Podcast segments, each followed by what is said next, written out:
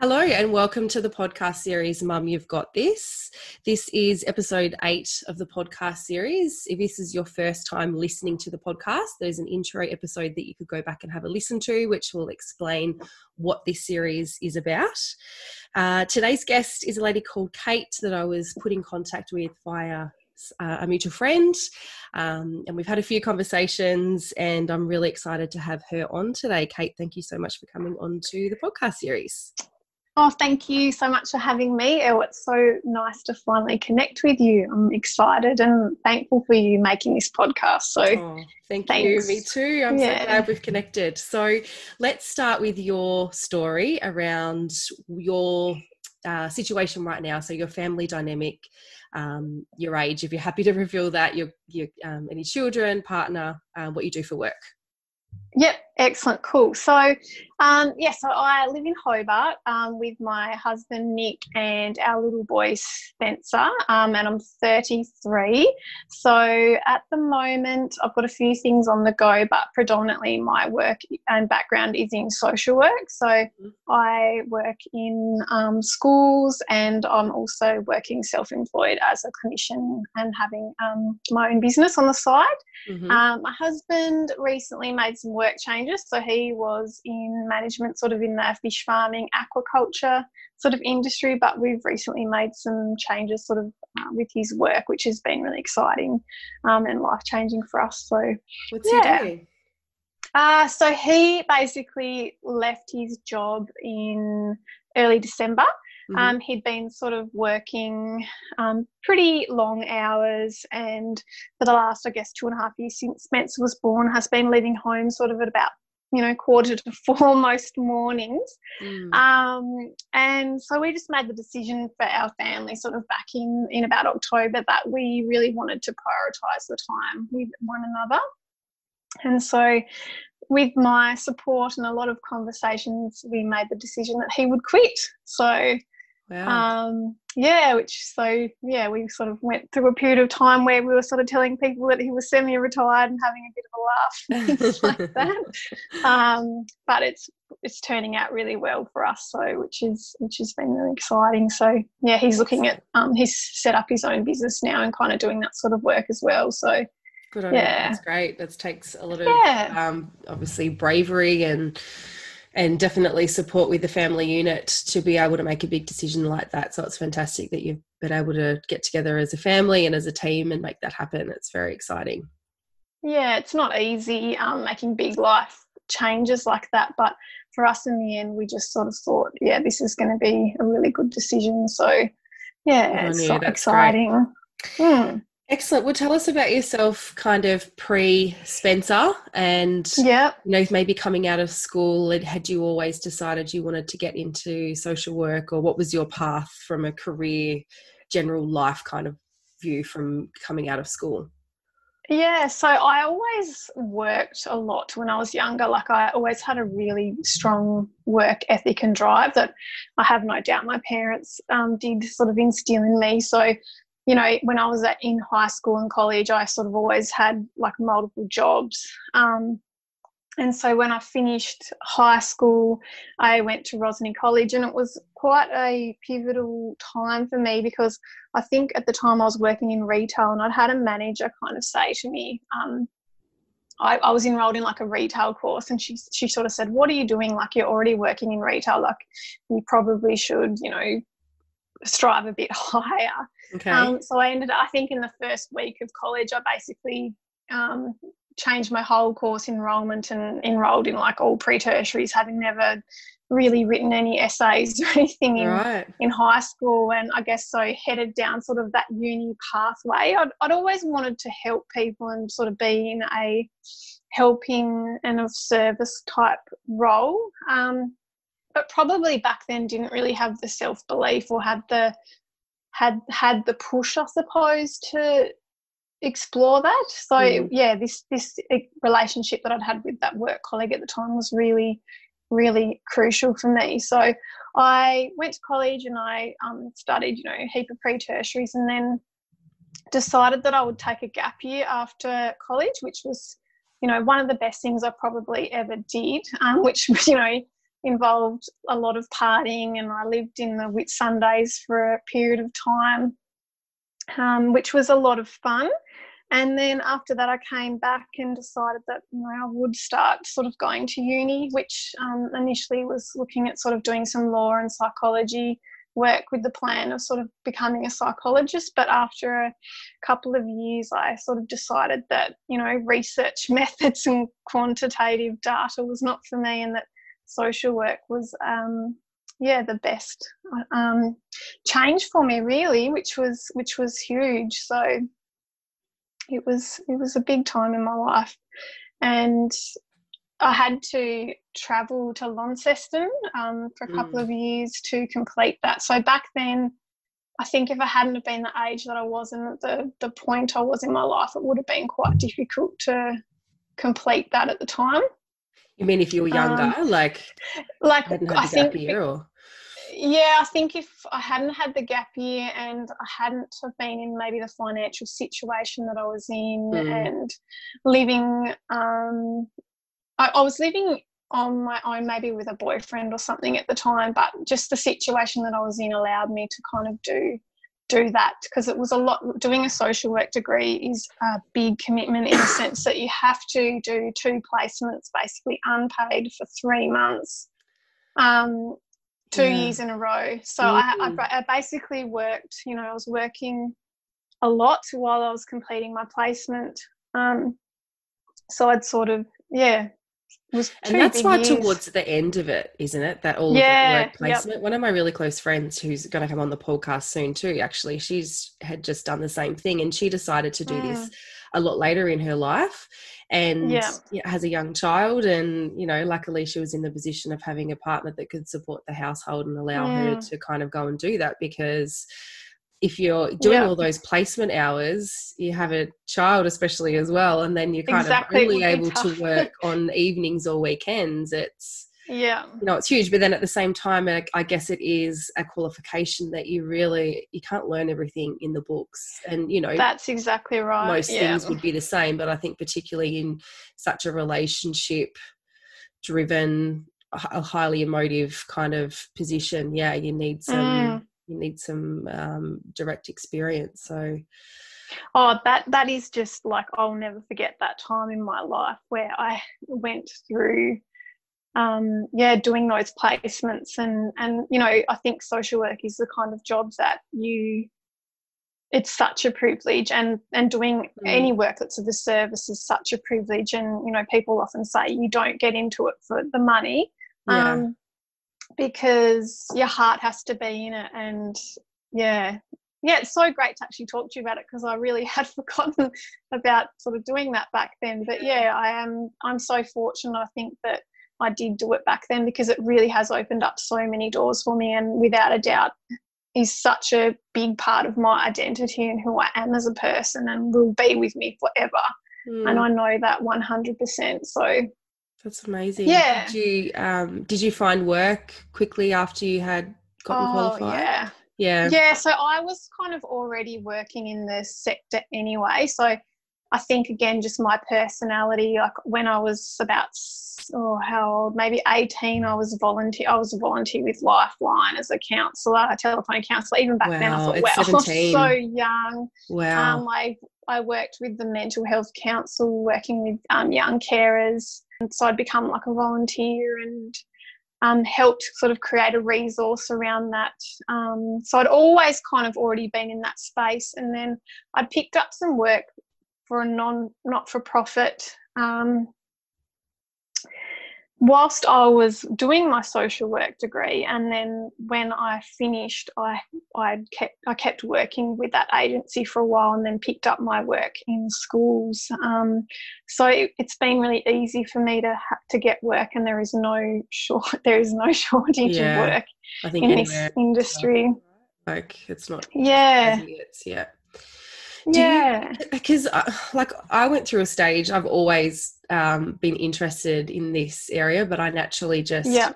fell into finance and several times looked at you know moving into sort of social work or you know mm. even psychology child psychology and things yeah. like that but the yeah. commitment of university and and having worked full time from a young age and being used to a certain level of income i always went i just i don't think i could you know could do it take that time but my main thing that i was worried about was that um, i'm a highly emotional person and i didn't know if i would be able to switch off and not take things home yeah yeah. How do you I mean, I, that side of it? I guess it's def I mean, I've been doing it for like such a long time now, but it's something that you'd certainly get better at with experience and I think with age and even motherhood, like which we'll obviously touch on, but I think it's like any job you learn the skills and if you've got good support and good supervision which you know as a good social worker you will engage in those processes. And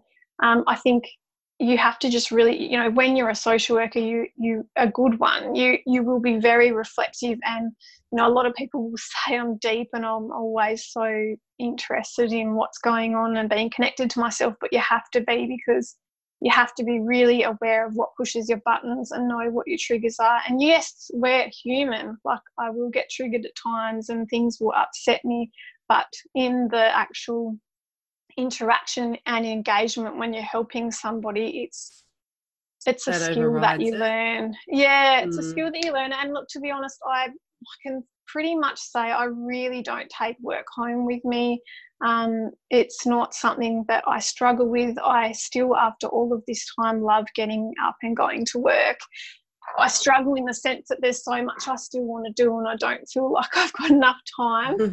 um, but that is just again the life season that I'm in right now, and I know that that's a, not not a bad thing because there's always so many different opportunities and different things that you can do, and that's what I love about it because there's so much variety, and there is absolutely, as I said, no shortage of work in any area that you can create so many different opportunities where you might feel passionate. So yeah and every day would be so cool. different, I'm sure. It's so different. And that's probably one of the biggest skills I think I've learned and that I have is that dealing with, um, and again, I'll touch on this with motherhood, I suppose, is that being in social work, you never know what's going to walk through your door. You never mm. know what's going to happen. You cannot prepare for it.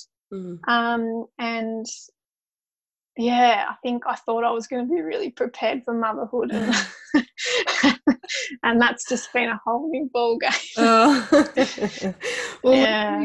that. So maybe tell us about um, when you met your partner and decision yeah. start a family, how you how, falling pregnant, pregnancy, all that sort of thing. Yeah, so um, I think Nick and I have been together for coming up about eight years now. Mm-hmm. Um, we I feel so fortunate that we found one another.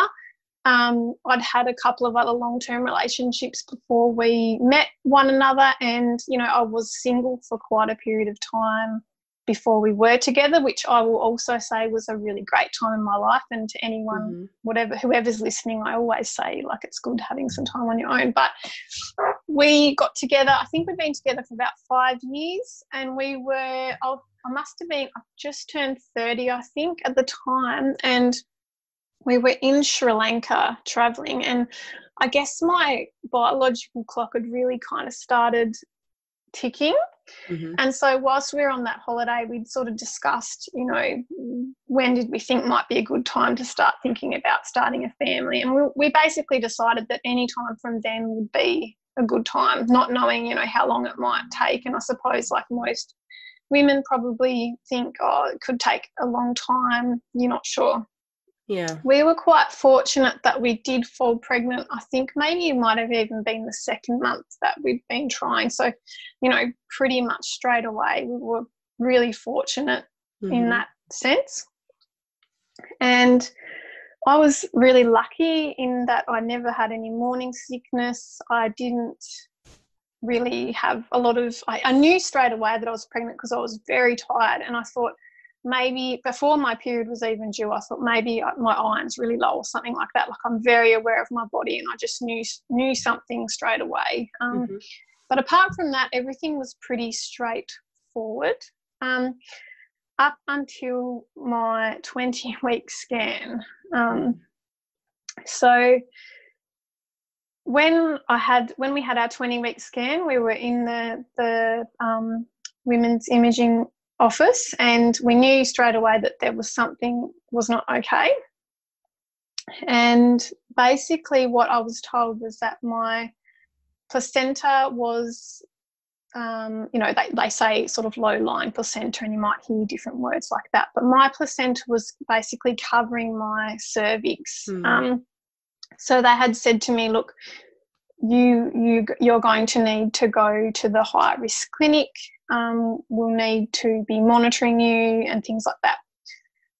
And I remember walking out of that appointment thinking, suddenly I've got anxiety, I'm worried, you know, I hadn't planned for the fact that something like this might happen. Yeah. And, you know, you, you know, I sort of would tell my friends and people would be like, oh, it doesn't matter, you know, um, anyone that has to have a cesarean's fine. Like as long as everyone's safe, you know, you sort of be told things like that. And for me, that didn't really, that didn't really help me did you, Were you like a? Did you really want a natural birth? Um, was that the biggest oh, concern you had, or? I, I don't think I was as worried about that. I think it's just I was more scared. I, I became scared. I think that I'd, mm. I'd, sort of hadn't really been thinking about it, and then I felt like, okay, now I have to think about it. And so when I went, because I had I was doing a shared care, which was awesome because my my we had a private obstetrician who also worked at the public hospital, and honestly, we had the best care. Honestly, could not fault it, and mm. they were great. So it meant that I had to have more appointments and then my they would say to me, look, you might start having some bleeding and basically we would just have to see what happens. Um, and so from I think I'd been out for tea one night with my family and um, I think I was about 27 weeks pregnant and I came home and you know I guess triggered to people but I'd started bleeding Mm. So I'd had to go. I had to go to the hospital, and so from then I basically spent in and out of hospital for the most part. I was in hospital until 34 weeks when my when when Spencer was born. Um, so I'd had to immediately stop going to work, which right. again I hadn't, you know, planned or prepared for. And obviously, being in social work, it wasn't really ideal because you know you've got clients and people that you're working with you, mm. you, suddenly can't sort of finish working with them and and in my sort of work ethic i hadn't wanted to finish that way i'm a very i had wanted this like set streamlined plan of how it was going to go and how you know i could hand over to my work colleague that was going to be taking over from me and how I could sort of make it easy because I felt like an inconvenience as it was that I was mm. going to be finishing sort of mid school term and things like that. So it was an interesting time um, but having said that, I'm actually very grateful for the experience and I would not ever change I would not ever change it. Um, yeah. Interestingly. So did your placenta so it obviously never moved up no cervix it was there the whole time and yeah, yeah. Mm, and yeah so, you delivered through cesarean yeah, so what happened was I basically spent all that time in hospital. Um, I had I'd had sort of ongoing bleeding the whole time I was there, and they just said, "We just can't let you go home because we can't be sure what's going to happen." So, um, yeah, I just basically bunked up in the hospital, and I think it was at 33 weeks, and oh no, 32 weeks. I had a a, a pretty bad scare, and they and the obstetrician came in and said, "Look, you're basically, I don't think you're going to make it to 34 weeks. Like, you're probably going to to be having this baby now." Mm. And then another obstetrician came in and said, "Look, I don't think that's the case." So there was lots of mixed messages, and it was really quite hard. And I had there was nothing I could do but just stay in that space. And they yeah, probably don't just, want you to move too much, right? While that's yeah. Mm you know, and for someone that had been quite a active, really active, you know, I was doing F45, I'd, you know, always someone that was busy doing stuff. It was really hard for me just to be yeah. and not do a whole lot. Um, so that mental side of it was probably the hardest. So, um, yes. So basically, about yeah, 33 weeks. I think one of the obstetricians, I think, just felt so sorry for me. He just said, "Look, go. I'll let you go home for the weekend, but if you start bleeding, you have to come in by an ambulance. Like, um, and it was really hard for Nick too. You know, he was with me that whole time. He ended up finishing. He basically finished work as soon as I went into hospital because at the time he was working week on week off away out on oh, boats and right. like they'd and like he just couldn't be at work because away, if I'd yeah. suddenly gone into labor like or had to have the baby he so he was amazing like he would come into hospital every day he'd bring me food he'd be my company like I honestly would have been so lost and so many of my other friends and family did as well and and I'm so forever thankful that yeah. that I had that experience but yeah so 33 weeks I went home and then yeah started bleeding pretty badly. And then they just said, yep, that's it.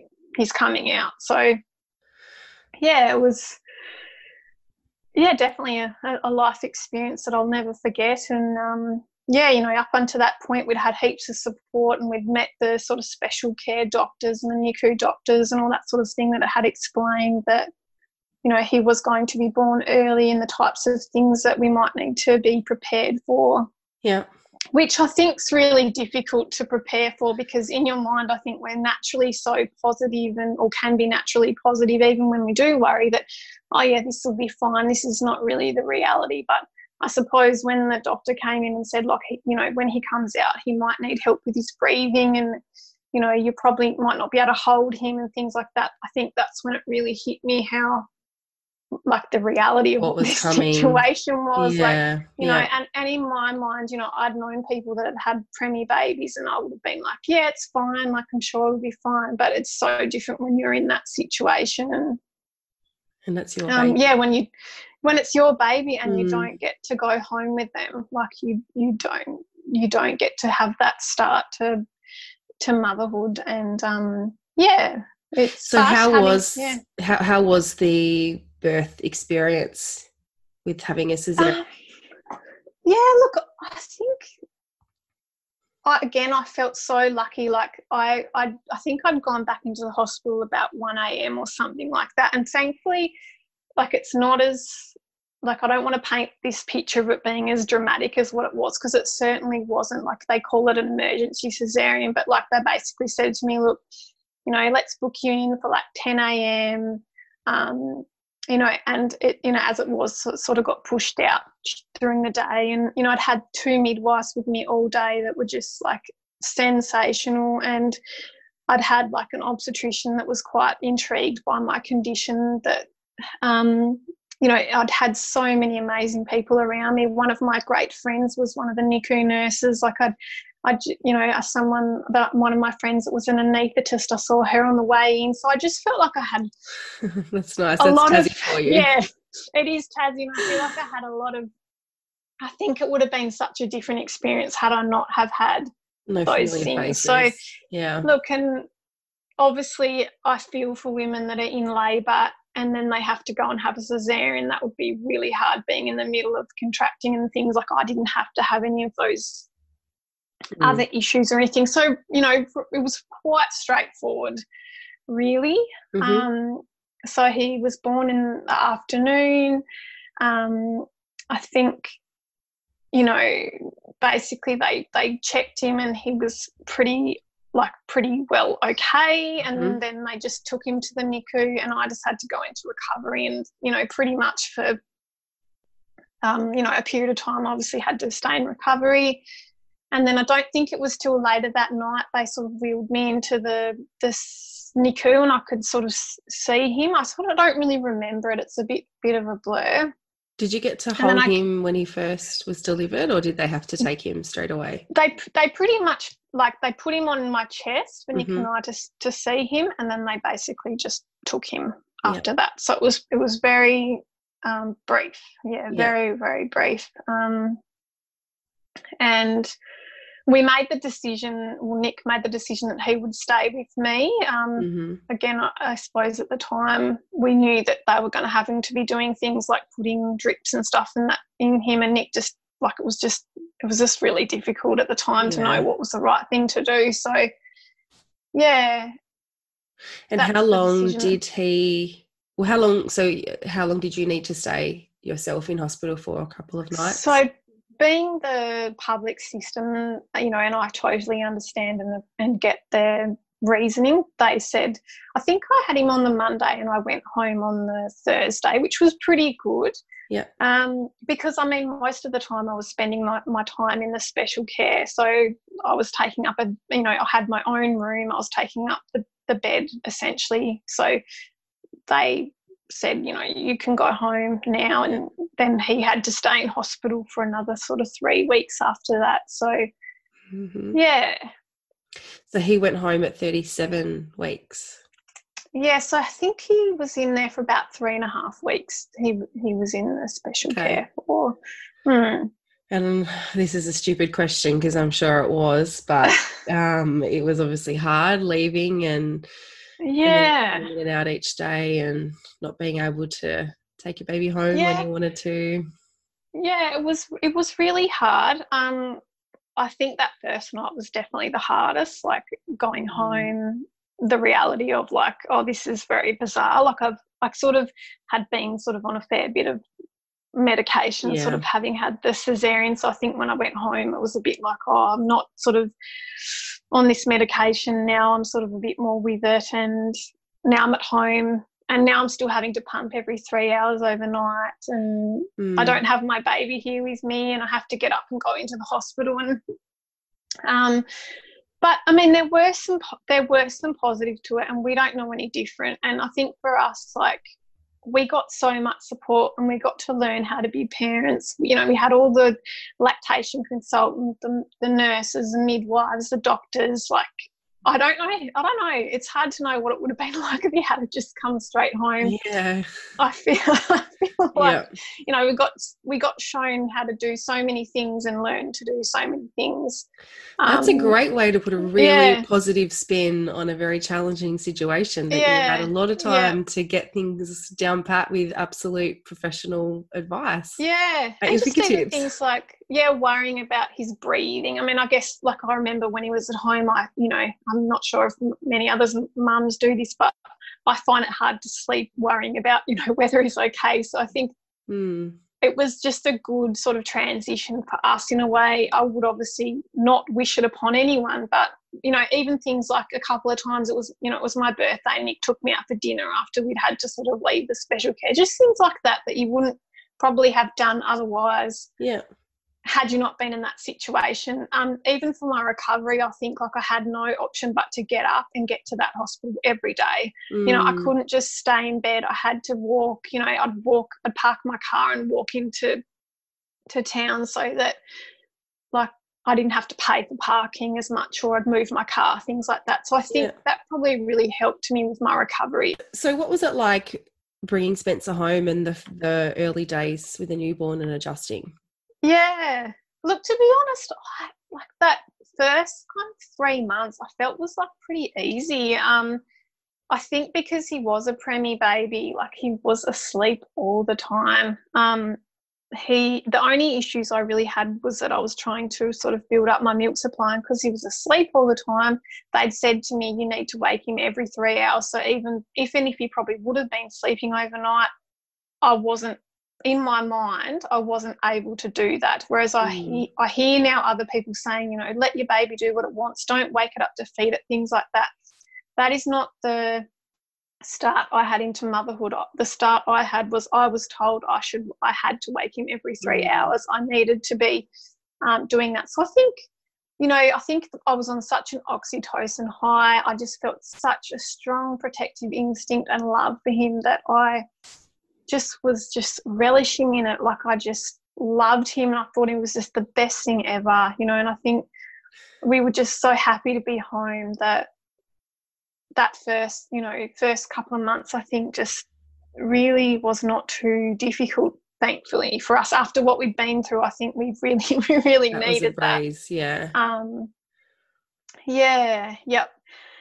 It was after that, probably that things did change though um, I guess you know the honeymoon period yeah. wears off a bit, um, and I started to I started to put that pressure on myself, and I started to feel that pressure of like being the old me or thinking I needed to be the old me. And I remember someone had once told me like they fit into your life and not the other way around, and I think that's probably what had have been my perceived view before I became a parent. Whereas when the actual reality was there, that's not what it was at all. And so I started getting really obsessed with like routines and what I thought he should be doing and, and stuff like that. And that was really unhealthy um, okay. and unhelpful. And I, yeah, I, I struggled with that for a period of time.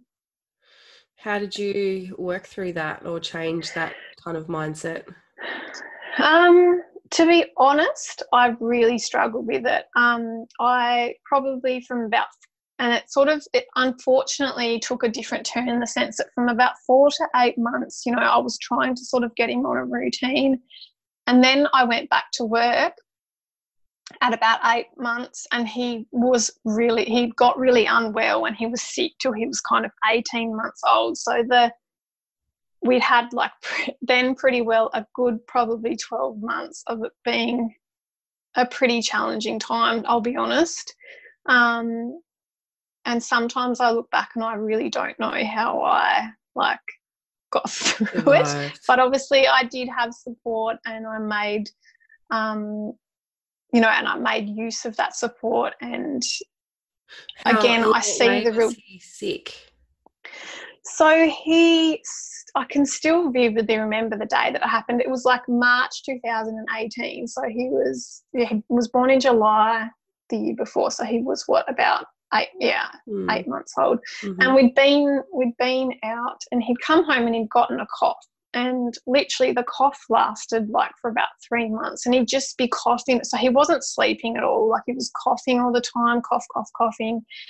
Then he started getting like chronic ear infections, and then he actually ended up with like thrush and stuff in his ears, and it was just like the ENT didn't know mm. how to treat it. And I was going to pediatricians that were telling me, I'd be saying things like, you know, he's not sleeping. And they'd be like, oh, you need to camp it out and do things like that. I'm thinking, like, you knew something or cried right. out. And I'm thinking, I'm not letting, like, I'm, I can't let my child just cry it out when I know there's something kind of wrong with mm. him.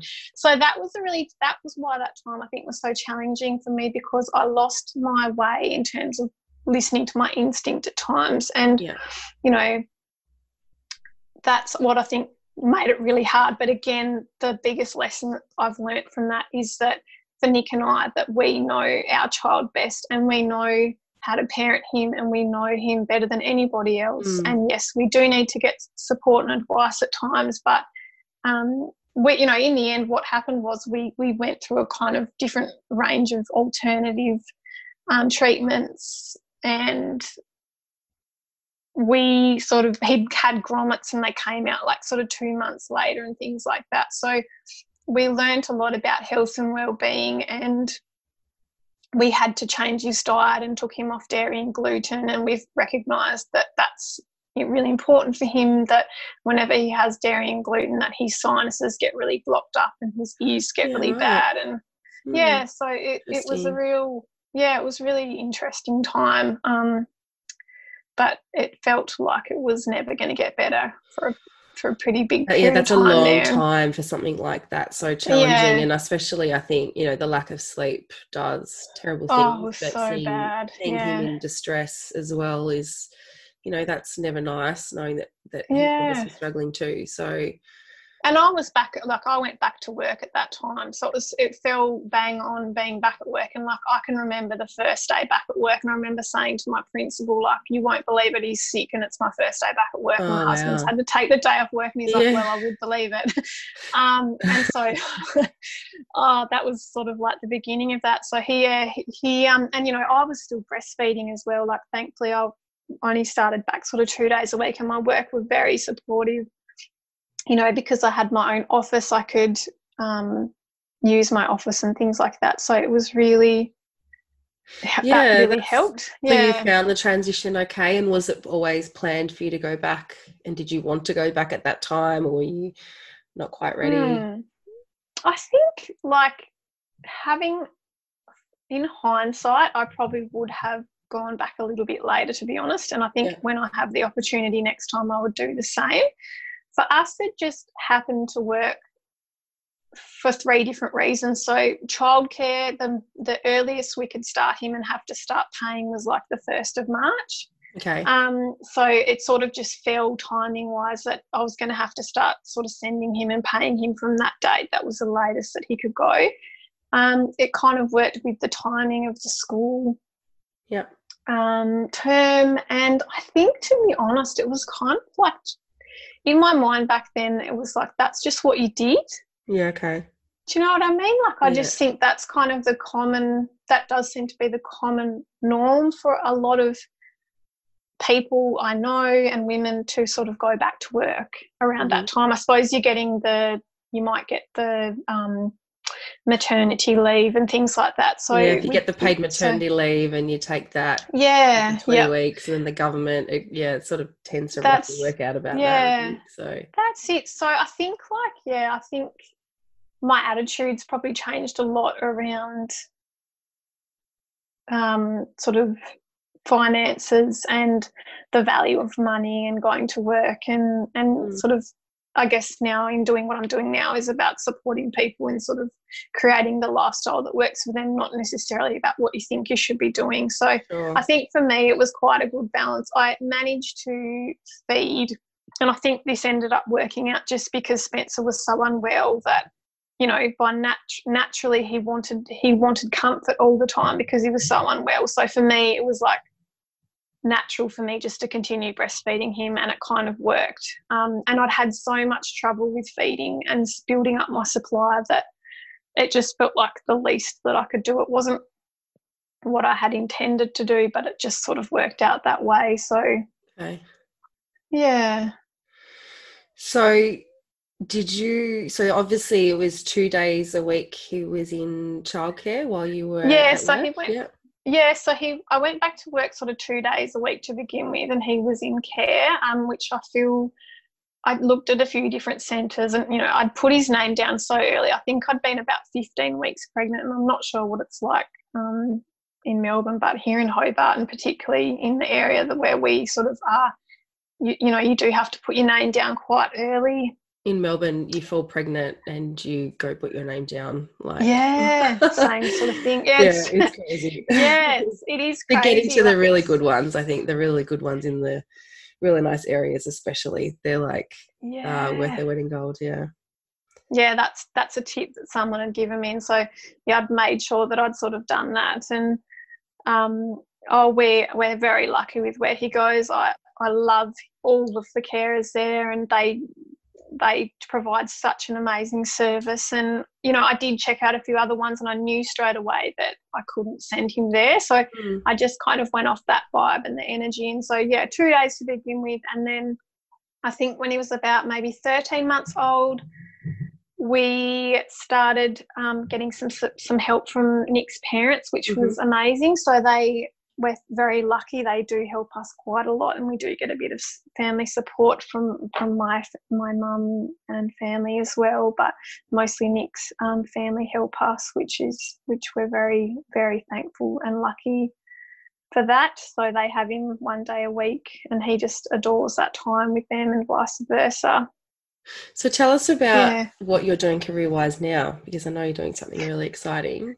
Yeah, yeah, I've got a got a bit on the go. So I'm still working in my um my school job, Mhm. um, which How many I days love. a and week do you do that? So that that's two days a week, and Yep. you know I'm really fortunate that I, you know, have the flexibility with school terms, and Mhm. I can take sort of time off um, within within that time. So that's great. Um, and so my other work is I've set up my own business.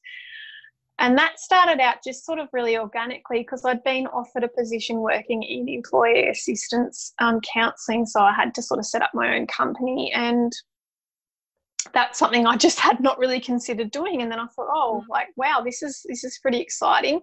I was also doing a life coaching course because I'd when I was I think when Spencer was about three months old, and obviously something I would highly recommend to people is that it was so beneficial for me. You know, at that time I was really struggling.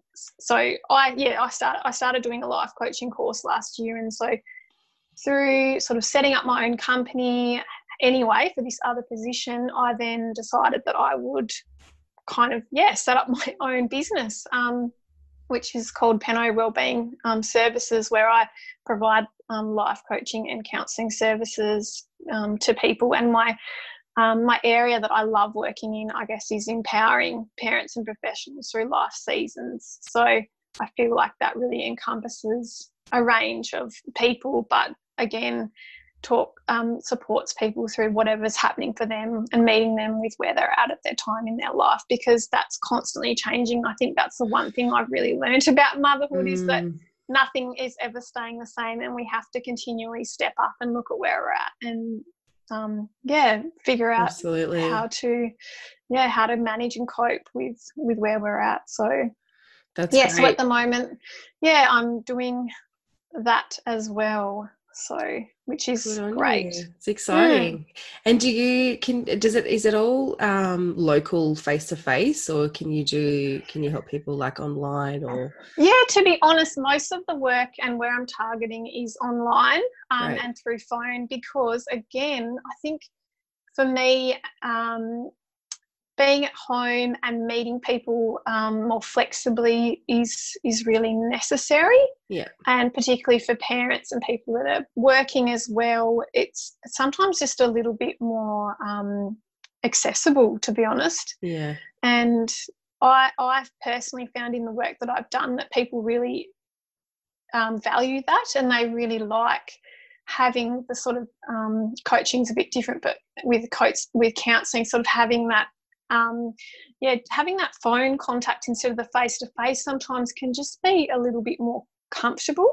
For some people, when they might feel a little bit daunted at the prospect mm. of meeting somebody face to face, that can be a bit daunting and make you feel a bit more vulnerable and maybe less likely to to do that. But that some people they really prefer that face to face contact. oh, I'm connection. so yeah. I look, I love that you're doing that. The options obviously there, but I think doing the mm. online stuff is brilliant because you know obviously times have changed so much over the last 10 20 years around technology mm. and and accessibility and all that kind of thing and i mean the area i work in in particular like i work for a, a literally a tech bank um, that yeah you want to do you can do through an app in your phone you know and there's mm. plenty of other services that are trying to do things more online to make it easier for um, yes. for customers and then obviously getting more customers and or clients in doing it in that way and i think that you know the counseling area is an area where yeah it's probably that one area where you tend to only be able to go and see people face to face and i think it's a deterrent mm. from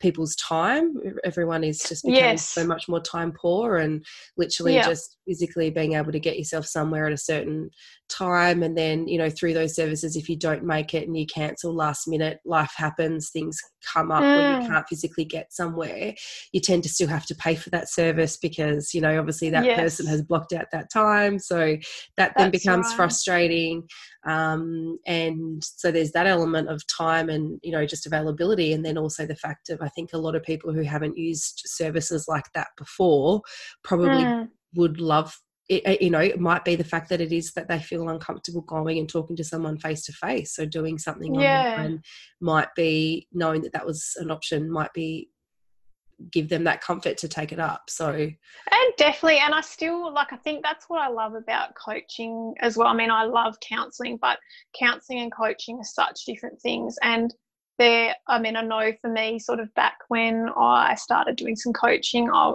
you know and i did go and see a psychologist as well at the time when i was in those early parental days and i have no um, you know difficulty in sharing that um, and i think that I, I probably didn't need to go and see a psychologist but i did need support and what I liked about doing the coaching was that it was something for me and it gave me an opportunity to talk to somebody about what was going on for me and what I wanted and what I wanted to focus on. And I think there's still, unfortunately, that stigma with counselling. And I guess for some people, they don't really want to delve, they might not want to delve into their past or what's happened for mm. them. Or, and so I think coaching is really good because it talks about where you are at now and what it is that you're wanting to do in the future. And I think particularly when you're in your motherhood stages, like it is so much about what's happening right now. And sometimes it's really, that can be the tiring, the exhausting part of it, that it can actually mm. be really helpful just to get a bit of a bigger perspective on it sometimes. mm. I know mm. for me that was really helpful. So oh, yeah, definitely. and I think doing it flexibly is is definitely helpful. So yeah. Absolutely. Yeah. So we will absolutely share the links to your page um, on your episode so that anyone that's listening thinks it might be something that might be of interest for them. I'm sure they can do an initial inquiry, Kate, and yeah. find out what packages you offer or services and that kind of thing to what might suit them. Yeah, sure. Yeah, awesome. thank you for that. Mm. So we'll do that. And um, obviously, you know, doing the work with the school two days a week, having a young son, running and obviously building this kind of new business, you've got a lot happening. What do yeah. you, what are the things you kind of try and do that are separate from all of that that are just for you? Yeah, look, I um, I really enjoy being on my own and I really value my own time, which I think, you know, is obviously something that can be a bit challenging to to get to sometimes, but I've gotten so much better at prioritizing myself. So I really enjoy sort of um, you know, going to Pilates and I um, like to go for walks or, or ride my bike or, or running. When Spencer's at home, he still has like you know a day sleep so on the day that he's having his sleep you know, for a long period of time there, I was studying or learning. Mm. But more recently, I've been using that time just to relax and chill out and and and have that time for myself um, because I know that that time will probably be coming up soon where he might stop having that sleep. And I really prioritize catching up with my friends. It's like connection. That connection is the most important thing to me, mm. and I really struggle when I'm not having like really good connection with the people that I care about. So yep. that for me is really important. So I really try and make sure that I'm always planning ahead, and, and even if it's just regularly texting my friends or text um, texting them so we can go out for breakfast or something or have a play date. Like I really make sure that I prioritize that all the time. That's great. That's really good. Yeah. Do you um, what do you find what are your big, biggest sort of challenges, I guess, right now? I know that for most it's yeah. actually just about managing that work mum life mm. balance um, what do you find is your biggest challenges and anything that you find that kind of maybe has helped in managing yeah. the balancing act yeah look I, I know that this might sound a bit controversial but i actually think that we've got a really good balance now i think mm. we have worked really hard to like know what our boundaries and like non-negotiables are for our family and so to be honest the main thing that i'm struggling with at the moment is that i you know now have a two and a half year old who's got that real desire for independence and we're having a lot of trouble with the car seat that's probably the biggest okay. getting into the car seat that's yeah. probably my biggest challenge i have right now but again the flip side of that is that i and learning and what works for me is knowing that when he's having his difficulty with his emotions that I normalize that and I know that I'm there for him and I have to hold that space for him so that I can keep calm and my patience as best that I can. And I know I don't do it all the time, but I try and do it as best that I can mm. so that I can cope and manage when it gets a bit difficult because I know that it's just normal and it's a part of the time that we're in right now. So yeah. that's probably the biggest challenge, just having a two and a half year old that's doing what's normal to them right now. Yeah. yeah. It's t- it's not that, that, word normal. That's the thing, isn't it? It's like yeah. It, sometimes yeah. as an adult, you just I know my daughter's just turned three, and some of the things that um, that she has done over the last few months, you just kind of like, oh, like seriously, like cry because she wants a drink, but then it's not the right one, and you know, yes, yeah, the tantrums and all that kind of stuff. But it's just what the biggest thing that I kind of learnt through all of that was that that's just the phase that they're in, and that's what's normal. That's right, and the challenges yeah. that they're going through, and it's the only way that they know how to act. So, as tough that's as it right. is, I mean, yeah, there's reasons that they do these things. So.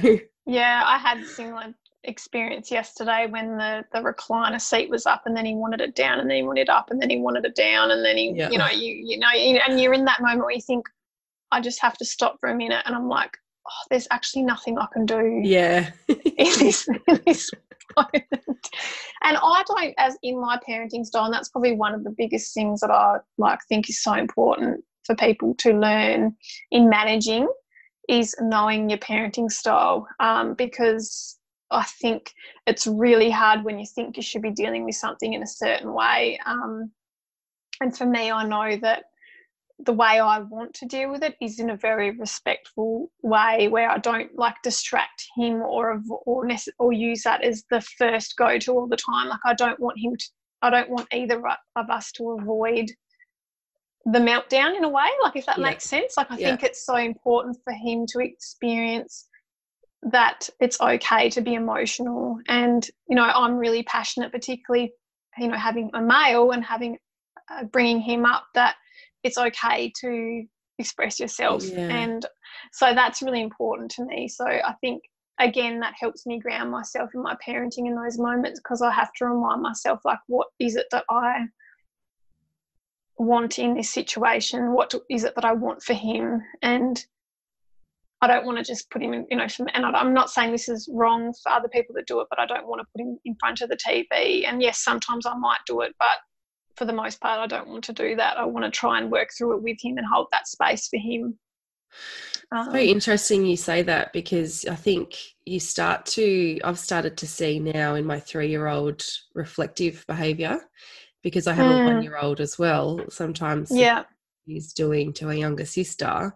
Some of them are absolutely beautiful, and you know, I'm like, wow, I'm you know, I'm nailing parrot life because she's yeah, yeah, caring and attentive and just beautiful. And then other times she's you know, standing over the top of her and pointing her finger. And I think, oh my mm. God, that's me in certain times. I don't yes. want, I don't want that. You kind of get so caught up in the emotion, yep.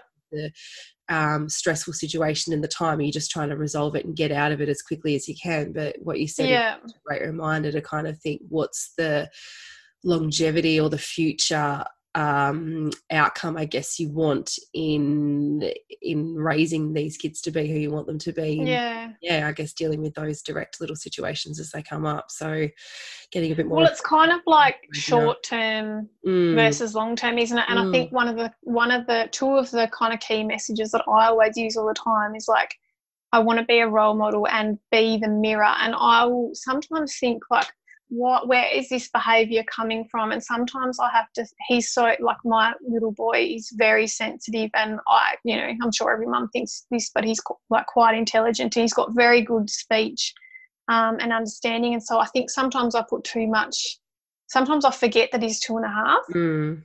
and i have to remind myself that he is only two and that if his behavior is challenging sometimes it's actually I have maybe been in a bad mood or I haven't been my best self, and he picks up on that vibe. And I know mm. sometimes he is my mirror. So if I look at him and I think, why is he um, behaving like that? And it actually makes me reflect back on myself. And sometimes I find that I actually need to change my own behavior and then it improves. And it's mm, it, it's it does work. Um, I do believe I do believe that. So mm, you've planted a little seed in my head in thinking about yeah. all of that. and sure other people yeah. feel the same way. So good Yeah, it's worth a try. It's mm. worth a mm. try. Like um, you know, I mean, the simple way of thinking about it is when you're around someone that's kind of in a bad mood, you can pick up on their vibe, yeah. can't you? Yeah, yeah, yeah, true. And vice versa. So, yeah. But no, that's good. What about so many, any so many lessons? Yeah, was is there any other kind of key pieces of advice or any words of wisdom or anything else that you wanted to impart or share? Yeah, I think um, one of the biggest frustrations that I can sometimes experience, and I know other people do as well, is just that that sort of sensory overload. I don't know whether you experience this, but you know, sometimes where you just feel like there's just so many demands on you all the time. And so mm. lately, I've been using play as like when he's been when Spencer's playing, I use that as my time to almost be doing my mindfulness practice.